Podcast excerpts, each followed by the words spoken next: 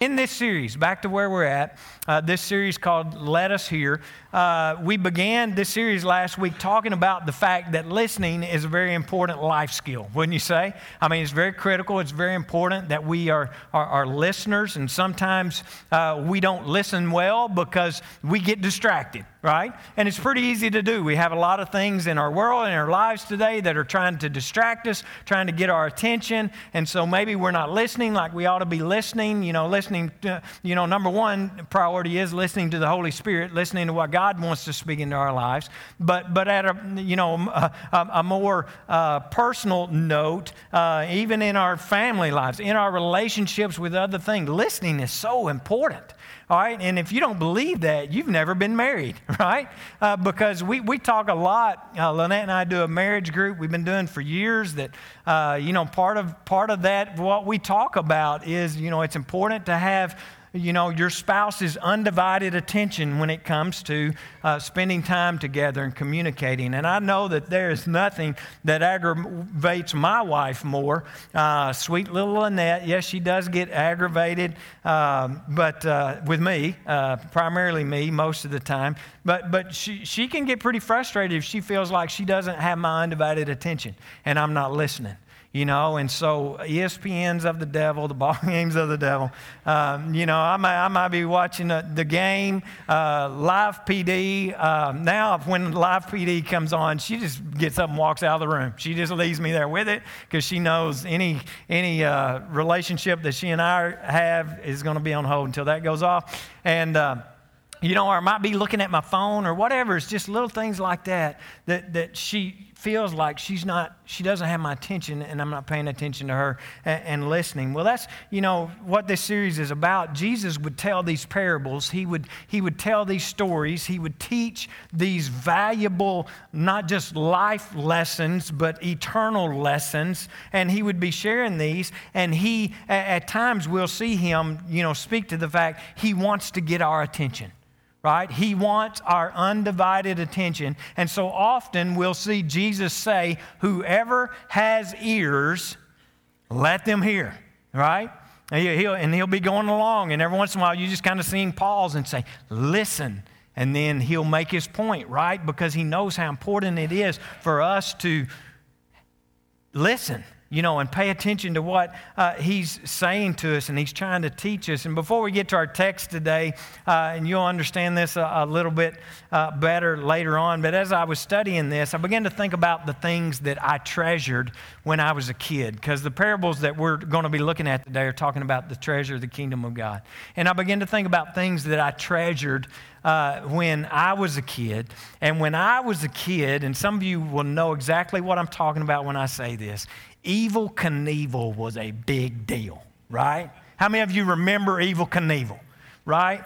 That dude was straight up awesome and crazy, and he was a big deal. I mean, he was such a big deal that, and for those of you that don't know who Evel Knievel is, I'll just tell you briefly. He was this guy that would do these motorcycle jumps, okay? Uh, like line up like 50 cars, and he would have ramps, and he would jump over the cars. Or he'd line up, I remember one time, like 16 buses, and he, you know, ramped and jumped over them uh, on, a, on a motorcycle. And, and it was like the 1970s version of X Games, okay? For those of you that are much younger, know what X Games are? Uh, I mean, this, this dude, as a kid, uh, I never missed a jump because all of his jumps like this were on TV right, on the wide world of sports.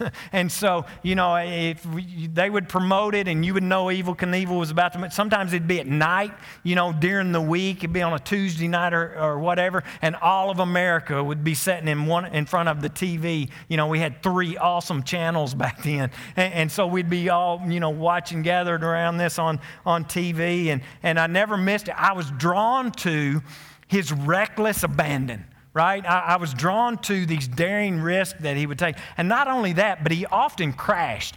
He often would make the jump. It would be a successful jump, and then he'd crash at the end. And, you know, he almost always broke something and always seemed to get up and walk away. But, but anyway, so, I, you know, I kind of idolized Evel Knievel. We had Evel Knievel toys and all kinds of Evel Knievel stuff. And so I idolized him. And so since I didn't have a motorcycle, because people who lived in, in the ghetto where I lived, we didn't have motorcycles. If you saw a motorcycle in the ghetto, it was stolen. And, and so we didn't have motorcycles. And so since I didn't have the motorcycle, I had the next best thing. I had a motocross bicycle, right? And it had the little plastic uh, uh, fake gas tank on the bar there, you know. And so uh, I, I, would often live out my dream of being Evel Knievel on my bicycle. He, Evel Knievel would sometimes wear a scarf around his neck, and sometimes I'd sneak a towel out of the house and I, you know, put it around my neck, and you know, I'd spend all these hours on my bicycle. My bicycle was my most prized possession that I had, and uh, you know, ramping things, dirt mounds, and all. You know, just I probably rode thousands of miles on on bicycles as a kid. And as I thought about it, I thought, you know, my bike was probably the most treasured possession that I had as a child. Uh, it, it, was probably my bike. And, and as a child, if you told me that I had to give up everything that I had if I had to, if everything that I had was going to be taken away from me except for one thing, and I gave this a lot of thought, I thought, you know what? It would probably have been my bicycle. If I could have just held on to one thing, you could have had all my other toys. You could have had my sister. I mean, you could have who's here today, and I'm kidding, by the way. But, you know, if I had to give it all up and just keep one thing, the one thing that I would have kept as an eight year old child would have been uh, my bicycle. Uh, and, and, so, as I was studying what we're going to be looking at today, it, it could basically all be summed up like this. And I'm basically giving you the point of the sermon at the beginning. So, for those of you that want to nap or want to go to the bathroom, it's okay this week. You can do that. Uh, here it is the value that you place on something can be determined by what you are willing to give up for it. All right? And when Jesus talked about in Scripture, when Jesus talked about the kingdom of God, he often talked about the fact that finding this, finding the kingdom of God, was like finding something of greatest value. All right? Something that was so valuable that you would be willing to give up everything else for it. You'd be, you'd be willing to leave everything else behind in order to get this, the kingdom of God. And it's this treasure. And so we're going to see today that he taught this through. Uh, and you'll be grateful to know the two shortest parables that are recorded in Scripture. So we're going to look at both of them today here Matthew chapter 13, starting at verse number 43, is where we're going to pick it up today. And here's what Jesus is saying, starting at the end of verse 43 again Whoever has ears, let them hear. Right? He's saying, Listen, I want your undivided attention. Today, for about the next 30 minutes, I want you to hear what I want to say. The kingdom of our heaven is like treasure hidden in a field. When a man found it, he hid it again, and then in his joy went and sold all he had and bought that field. Now, the second parable is in verse 45. Again, the kingdom of heaven is like a merchant looking for fine pearls. When he found one of great value, he went away and sold everything he had and bought it. And so we see two very similar stories making one distinct point. All right? In the first parable, uh, the man stumbles onto this treasure randomly. Okay? We don't know what he's doing in the field. We just know he's in the field. Maybe he'd been hired to plow the field. Maybe he was just passing through the field, taking a shortcut to get home or whatever. We don't really know why he's there. We just know that he finds a priceless treasure in the field. And honestly, who hasn't dreamed of that, right? I mean, who hasn't dreamed of, uh, of, you know, we get excited if we find a dollar bill laying in the parking lot, right? And so, who hasn't dreamed of, of finding a treasure? Some people spend lots and lots of money and lots and lots of time trying to find a treasure. This morning after early service, and I talked about this, somebody came up to me and he said, I got to tell you, he said, I picked up a hitchhiker one time. He said, a long, long time ago, he said, I picked up a hitchhiker, and this guy literally had a map of Stone County County, and there was a place in Stone County where there was supposedly a hidden treasure, and this guy is trying to hitchhike to Stone County to find the hidden treasure, right?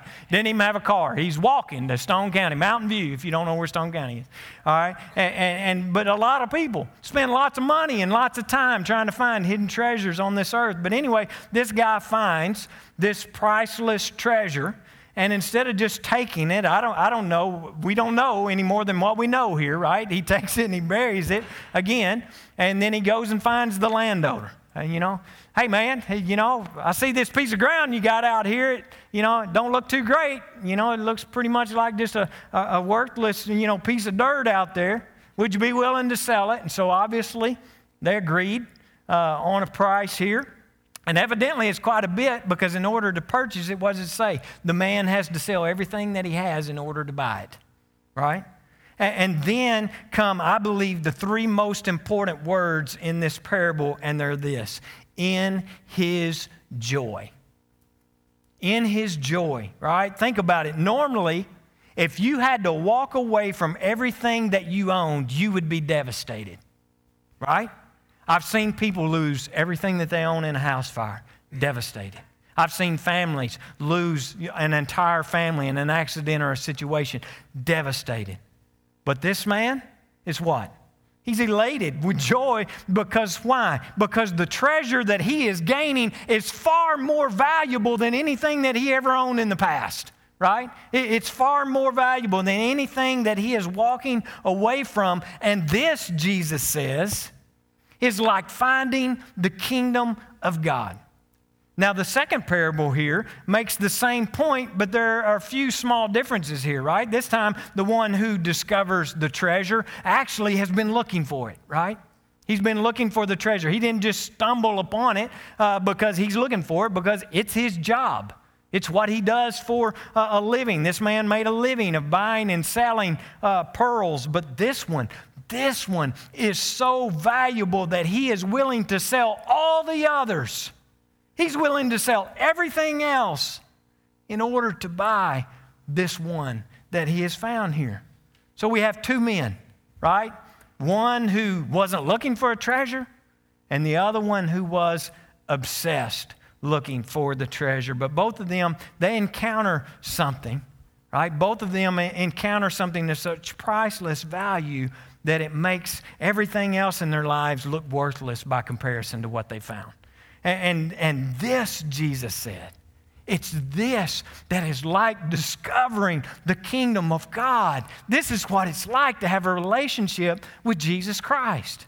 This right here. And I believe these two small little parables can teach us three huge things about the kingdom of God and a relationship with God. The first is this the kingdom of God is hidden.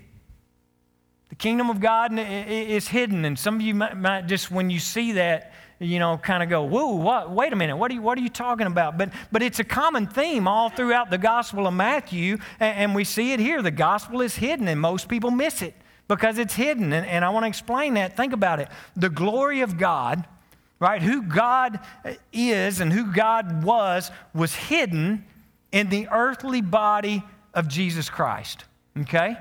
Uh, he wasn't physically impressive, right? He, he didn't look like what you might think the Son of God would look like. Let me put it like that.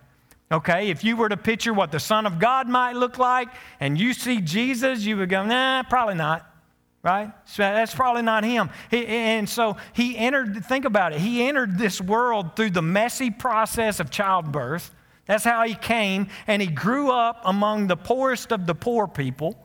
Right? He dressed in ordinary clothes, he ate ordinary food, he had an ordinary job. He was a carpenter.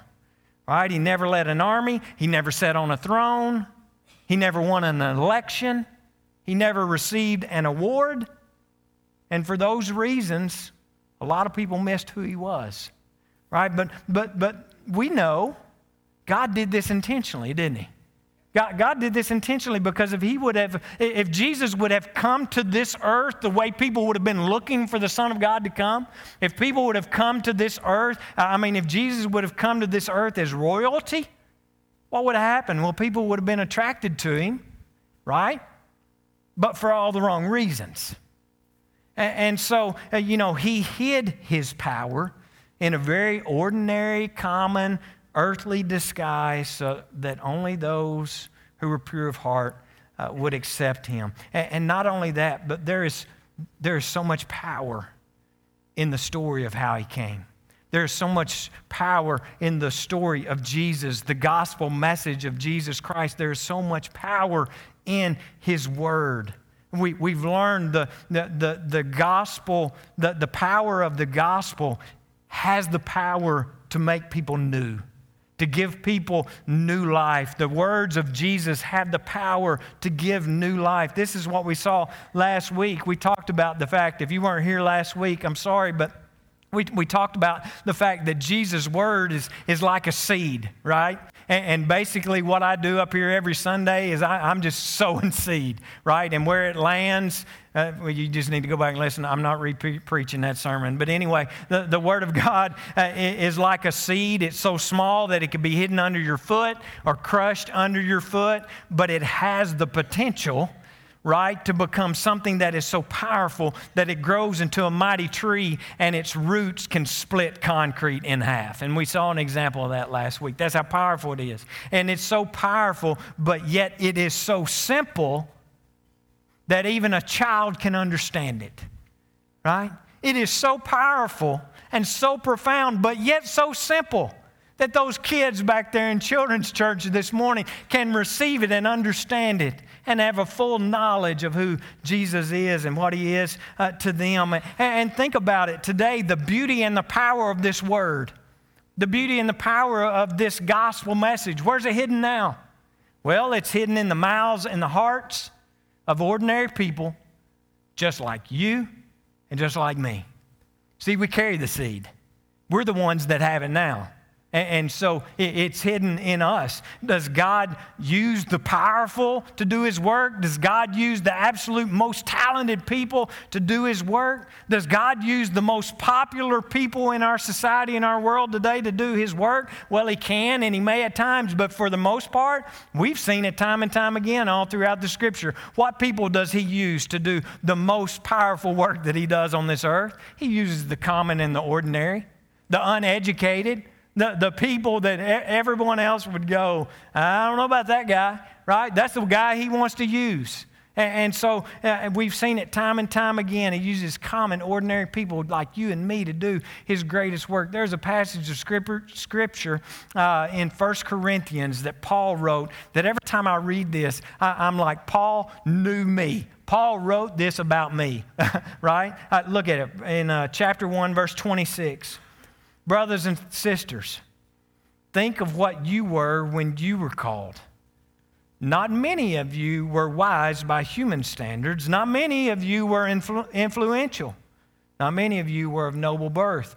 But God chose what? The foolish, the foolish things of the world to shame the wise. God chose the weak things of the world to shame the strong. God chose the lowly things of this world and the despised things and the things that are not to nullify the things that are. Why? So that no one may boast before him. And, and honestly, I, I, think people, you know, probably come to our church sometimes and visit here. Last Sunday was a train wreck. We had the biggest crowd we've had in a while. It always is the Sunday after school starts back. And I was as distracted as I have ever been. Uh, if you go back and listen to it, uh, it was a train wreck. Uh, but God used it for whatever reason. But I, you know, I think sometimes people probably walk in here, they look at me or meet me or hear me, and they go, you know what? I'm not buying what he's selling because that guy's dumb as a box of rocks, right?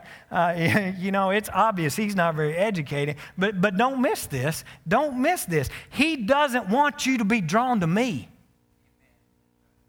That's not the point. That's not what he's about. He don't want you to be attracted to me. He don't want you to be drawn to me. He don't want you to be impressed with me. He wants you to be drawn to him. And you can look at me and go, if that huge mess up can do anything for God, surely he can use me in powerful ways. Right?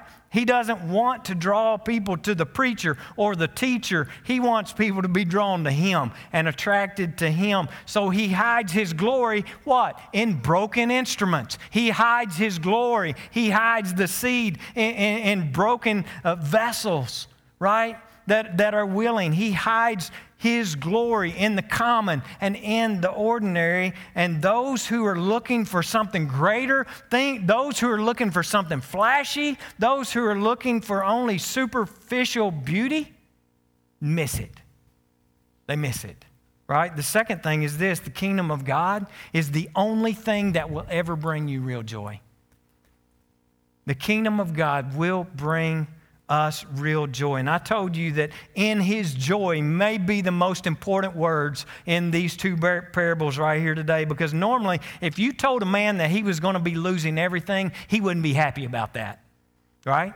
More than likely, he would be devastated about that. But this man, this man, what? He is filled with joy because the value of what he is gaining the value of what he's about to get far outweighs the sorrow of anything that he's losing or got to give up, right?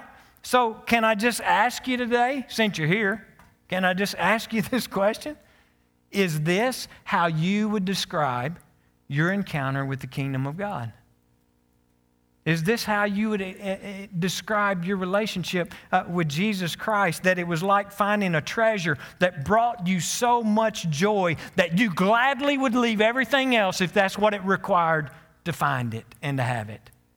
Would you be willing to do that? Because honestly, today I think a lot of people view the kingdom of God and view Christianity and following Jesus in a whole different way. I believe if we were honest, some of you here today uh, would, would view Christianity or following Jesus like it's this never ending to do list, right? Because they're always asking me to work in the nursery. They're always asking me to do this. They're all, you know, do that, and do this, and do this. And, and some people look at their relationship with Jesus as just a, a long to do list. It's, you know, or a never ending list of things to, to feel guilty about right? Uh, uh, maybe some people view being a Christian kind of like being tied to a ball and chain that just weighs you down, but you got to drag it along with you, right? Because if you don't if you don't drag the ball and chain along with you, you just very well might go to hell. And so that's kind of how we view it. You know, it's just a, it's just a burden I've got to carry, right? It's something that, that I've got to do. But, and that kind of mindset, you know what? That just shows us how little we understand who Jesus is. That, that just goes to show us how, how little we understand about who He is and what He is offering us. All right? And, and this parable, right, it defies this notion uh, in our culture that God gets upset with us uh, because we want to be happy. You know, a lot of people think to follow Jesus means we'll never be happy again. We can never have fun, right? Because we're Christians now. And we got to act like, you know, we're holy. I don't know. Maybe you need to, I, I want to go back to the verse 44. Maybe you need to write this down in your notes, or maybe you need to write this in your Bible right here. I want you to underline in his joy in verse 44 and write this out beside it. God wants me to have fun and be happy. huh? And we're going to have fun at this church, and if you're not about fun, you probably aren't going to like it here. All right? because God wants us to have fun and God wants us to be happy. All right? Because honestly, some people think, and honestly, I used to think that sin and the things of the world were fun, right? And, and, I thought this God wants me to walk away from all those fun things and not have fun anymore. That's what I used to think. God wants me to walk away from all the things that are fun and get religious. That's what I needed to be. I needed to get religious. And, we might think, well, you know, I guess it's better to be miserable and be a Christian than to spend eternity in hell, you know? Uh, but don't miss this. Jesus is saying, listen, listen.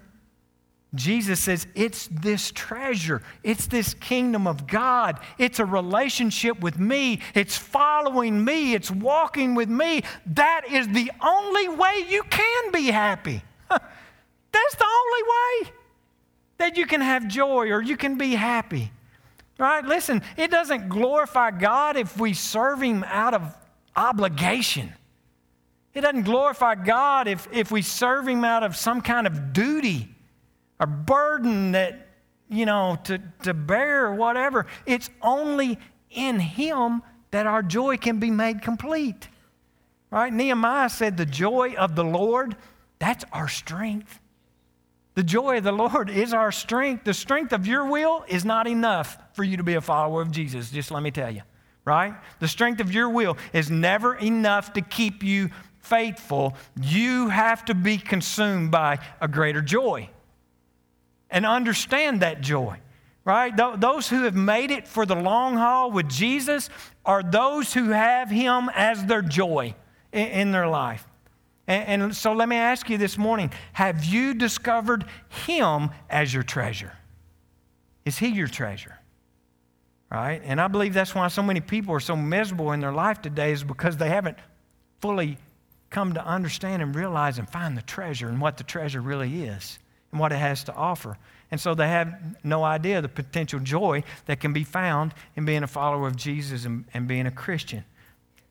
I want you to think about it like this Have you ever experienced something in your life that brought new joy? Something that you have never experienced before and you didn't know it was out there, but you experienced and you went, wow, that was awesome right? Kind of makes everything before seem like it was, you know, nothing, right? Maybe, maybe, uh, uh, maybe you fall in love, and you thought, man, I never knew that I could love somebody like that. You know, maybe, maybe you have a kid. I, I, I tell people all the time, you, you do not understand love until you have children, right? And, and so you have a kid, and you're like, wow, I get it.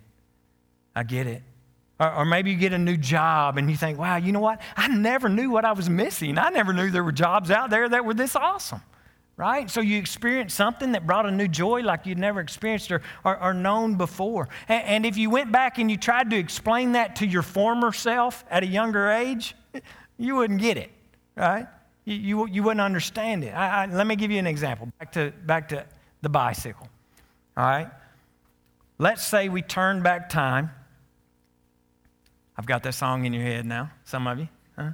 If we could turn back time to the eight year old Steve, and you would tell eight year old Steve that one day he was going to meet someone named Lynette and that she would be more wonderful than his bicycle.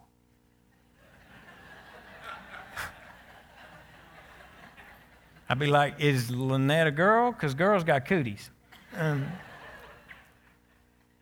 See what I'm saying? You know? And, and, then you would go back, you would go on and you'd tell eight year old Steve, and, and then you know what? Seven years after y'all get married, which is so gross, but seven years after y'all get married, y'all going to have kids, and they are going to be so much more awesome than your bicycle. Right? And, and, and you, would, you, you would say to eight year old Steve, if you only knew what the future held, if you only knew this is your future, you should look forward to it. Well, what would eight year old Steve say? You would try to convince me all that, and I would look at you, and I'm almost positive, and say, I think I'd rather have my bike. yeah, I, I, don't want that deal. I, I'd rather have my bike because that's what brought eight year old Steve joy right? That was the only joy I knew was in the treasure that I had, and that was this bicycle. But present day, 51 year old Steve, right, would say, you know what, little guy? You're going to experience some things, and you're going to be a part of some things that make that bicycle seem like nothing. Matter of fact, I know you can't even imagine this now. But 51 year old Steve would tell 8 year old Steve, by the time you're my age, you won't even be able to ride a bike. huh?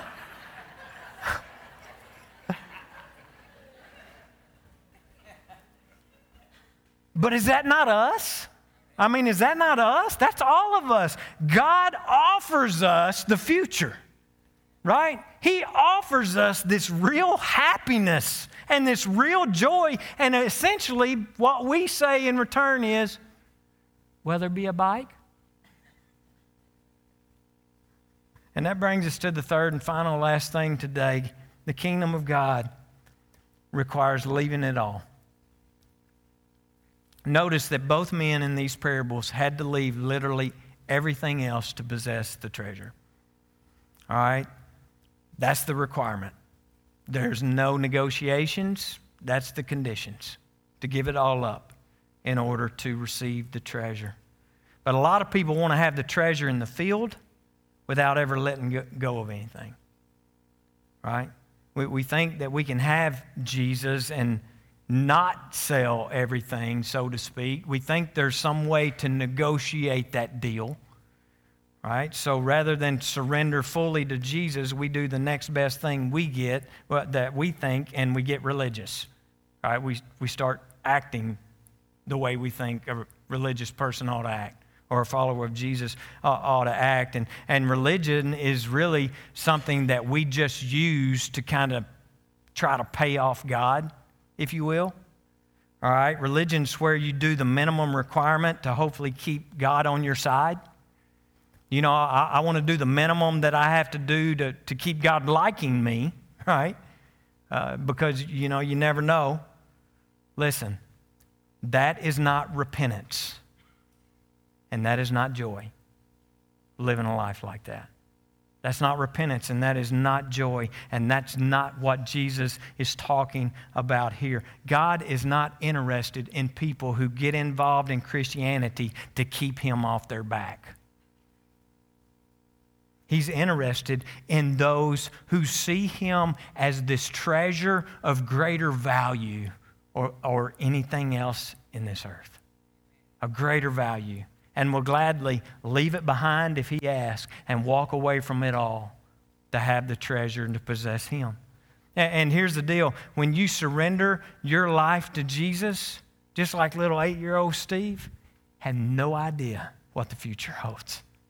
When you surrender your life to Jesus, you have no idea what lies ahead for you. You don't know where Jesus is going to lead you. You don't know where Jesus is going to take you. You don't know how Jesus is going to use you. You don't know how you're going to even have the strength to be able to do it. You don't get it. You don't understand any of that, right? But when you surrender your life to Jesus, here's what you're doing you are recognizing that Jesus is the one treasure that you don't ever want to be without. Right? He is the one treasure that you cannot live without. You've got to have it. And I want to close with a, a great story this morning, I believe summarizes everything that we've talked about here today. There's a grave in Cairo, Egypt. It's in a remote location. You would never find it unless you were looking for it. There's a small tombstone marking the grave and the spot and identifies it as the final resting place of a man named William Borden. Some of you may recognize the Borden name. Uh, but William was a young man in college that was to be the heir of what was known at the time as Borden Milk Company. Uh, Borden's still a big company, but back then, uh, at this time, back in the 1920s, it was one of America's largest companies. Uh, and William Borden was to be the heir of it. He was to get it all and to be in full control. He went to college in Yale. He actually graduated from Yale in 1909, and he was basically, upon his graduation, going to be offered the leadership of this company. But here's the deal while William was in college, William got saved. He came to know Christ as his Lord and Savior. He became a, a follower uh, of Jesus and a, a Christian. And the story goes that he was so overwhelmed by the gospel of Jesus and the relationship that he had accepted and he had with Jesus. He had supposedly written on the inside uh, of his Bible, inside the flap where some of us keep notes, he had written this No rivals. No rivals. And as he was approaching graduation from college, he began to feel uh, this strong call on his life to become a, a, missionary, specifically a missionary to Muslims. And, and he uh, shared this with his parents, and as you can imagine, his parents were very unhappy about this revelation and the fact that he wanted to walk away from everything to be, become a missionary and that he was making a huge mistake. And the story goes that during this time, he wrote again on the inside flap of his Bible no refusals. No refusals. So he went to Egypt to be a missionary. He walked away from it all, became a missionary, and after four months of ministry There he came down with spinal meningitis, and he died at the age of 25 on a ship that was taking him to receive medical assistance.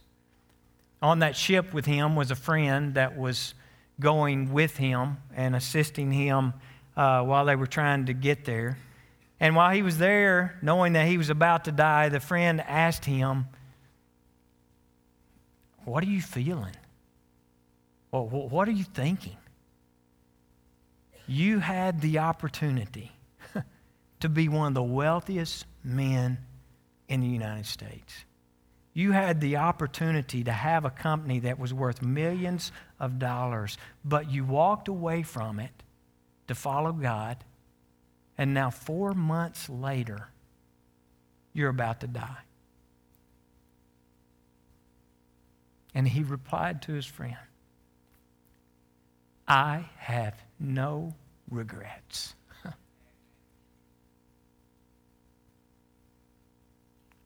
And on his tombstone in Cairo is his name and a very short description of his life that's followed by this simple statement Apart from faith in Christ, there is no explanation for such a life. Apart from Christ, there is no explanation for what this kid did. Those who have ears, let them hear. Listen. When you understand the value of who Christ is, when you understand that, this kind of life really does make sense. It does. He is the treasure in the field worth leaving everything for in order to have it and follow Him. He's worth it right? This is what it means to be a Christian right here. No rivals, no refusals. And if you'll live that life right there in the end, I promise you there will be no regrets. My question for you today is this Have you come to this place? Have you come to this place? Have you received the treasure of Jesus in this way where you can say, There's no rivals for him in my life? There, there's no refusals, there's no excuses in my life. And if so, I can assure you that someday you're going to get to a place where you experience the joy that we read about here today and go, and because of that, I absolutely have no regrets. I want to ask you to bow your heads with me this morning. And I'm going to make this as simple and easy as I possibly can today, giving you an opportunity to respond. And I know it may sound a little strange, but this morning I just want you to empty your hands. Anything that you're holding, anything that you have in your hands, I just ask that you just lay it down right now and put your hands out in front of you. Maybe lay them in your lap or just hold them out in front of you. And what I want to do this morning is I want to go through a list of things today that the Holy Spirit might be saying to you, might be speaking to you. And, and if you're ready to obey Him in one of these areas that I mentioned, and the Holy Spirit is speaking to you about that, I, I want you to not only to respond to God in your heart, but I want you to also just open your hands, symbolic today, that you're giving up control of that area in your life and you're surrendering that to Him. For some of you that are here today, some of you have actually never received the treasure. You've actually never received Jesus Christ as your Lord and Savior, and, you've never made that decision. And today, right now, you've stumbled upon the treasure. And today, you're going to just say, Jesus, I'm willing. I'm going to give you my whole life. Save me. I want to receive you today as my Lord and Savior. If that's you, just show that right now by opening your hands. Just open your hands and say, I receive you today as my Lord and Savior. For some of you that are here today, you've accepted Christ, You made that decision, you made that surrender at some point in time, but you've never been baptized. And Scripture is crystal clear that His Word says, repent and be baptized. Be saved and be baptized. And so that's what he, He's telling you to do. And I want you right now to just open up your hands and right now and say, Yes, I'm ready to start following, and I know that's my next step. And you would just open your hands, symbolic of the fact that you're giving that to Him and you're going to be obedient and do what He's asking you to do. Some of you that are here today, you've accepted Christ and you're a student, or maybe you're a teenager that's here today and you've never really given Him your whole life. You've accepted Him as your Savior, but you've really never given all of you back to Him. You've never really said to Him, I'll go wherever you go. I'll do whatever it is that you ask me to do. My whole life, my whole being belongs to you. You tell me where, and I will go. Right now, just open up your hands and say, Yes, yes, you can have it all. You can have my whole life. Tell me what you want me to do. I'm available. I surrender the rest of it to you. Some of you, God's been telling you to get involved in building His kingdom financially, to give the first and the best. Scripture's so clear about this. That we're to give the first and the best of what He's given you to give that back to Him. And it does not make sense to you, it doesn't work on your budget, it doesn't work on a spreadsheet, and so you've been resisting. Today, you just need to open up your hands and say, Yes, it's yours. It's yours. I'm committed today to surrender to you. Whatever it takes, whatever you ask. Someone's here today and you're in a relationship that you know good and well God does not approve of. And you know that it is not according to God's will and God's plan for your life. And this morning, you just need to open up your hands. Say, Yes, I know. Yes, God, I will surrender this to you because you are my treasure. You're the treasure. So just open up your hands today and, and surrender it to God today.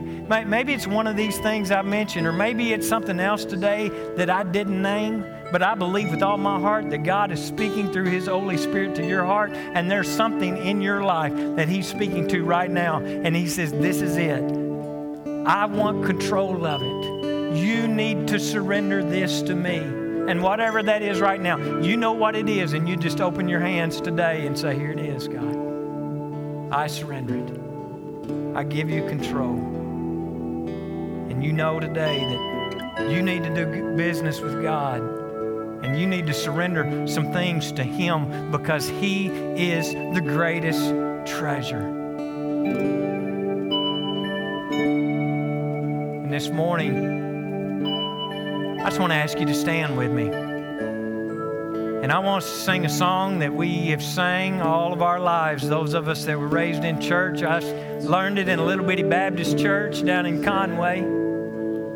But this morning, I, I just want us to confirm these commitments that we've made right there where we sit while we sing today. And I believe you know the song, I Surrender, I Surrender oh,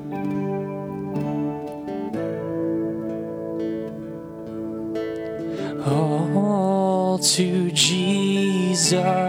I surrender all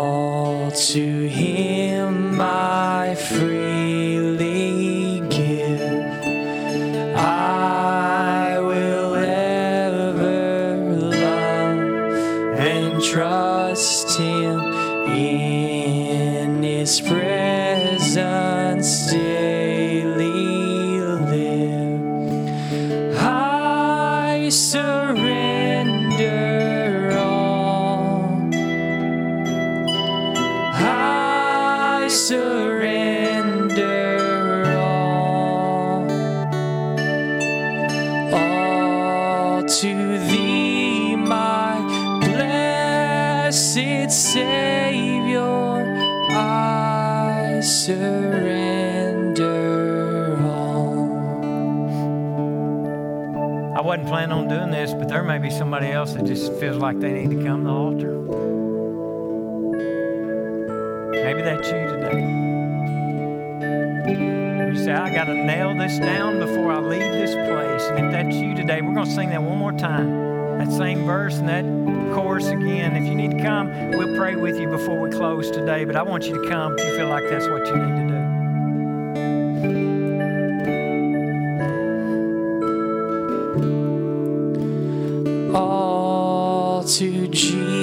Jesus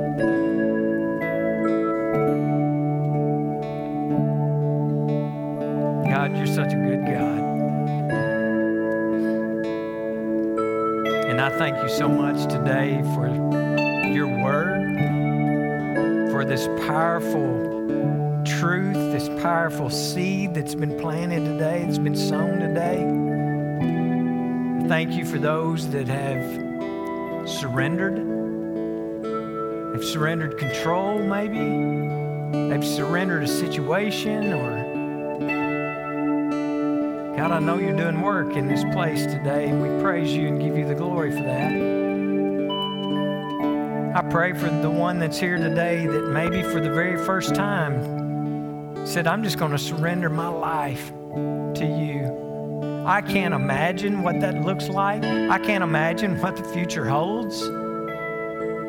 But I trust you with it. And I know that you will provide, you will bless, and in that there will be joy. it's not a grind, it's not drudgery. The treasure brings joy. And I thank you for helping us to understand that a little better today, giving us some insight to how that looks and the hope that we have in the treasure. I just thank you for what you're doing here. I believe with all my heart that some people are doing business with you that you've been wanting to do for a long time. And so, God, I pray for those who have opened hands, those who have opened hearts, those who have come to the altar today, that as we get up to walk out of this place and to go out into this world where you've called us to be witnesses, you've called us to represent you. I pray that they would have a renewed sense of your presence, a renewed sense of the, this joy that can only be found in you, in a relationship with you. And while we've tried many other things and we've turned to other things and we've experimented with other things to try to find a happiness or this joy, God, today some people have come to realize the answer, the treasure, the, the solution is you. And so I pray that you'll help us as we go out from here because the world will try to discourage us. Satan will try to snatch the seed out of the ground that was sown today. But God, I pray that we would stand on the hope and the promise that we have in you. And that you will give us the strength you will give us everything that we need to live this life that you've called us to live. There's nothing that we have to do or we can do in our own power. It's through it's just through allowing you to work through us and us being obedient and us being surrendered to you. So I thank you for what you're doing here today. I thank you what you're going to do in the days ahead because of what's happening here today. And I still believe with all my heart that our best days are ahead of us. And we look forward to it. We look forward to the joy that's going to come that we could have never imagined or we've never experienced before, but we believe it's out there. So today, God, thank you. Thank you for these that have responded. Thank you for these that have been open to what you've said. Thank you for these that have heard and they've listened and they've responded. Be with us now as we go from this place that our lives would bring you glory. And it's in the powerful name of Jesus. Amen. I love you guys so much. Have a great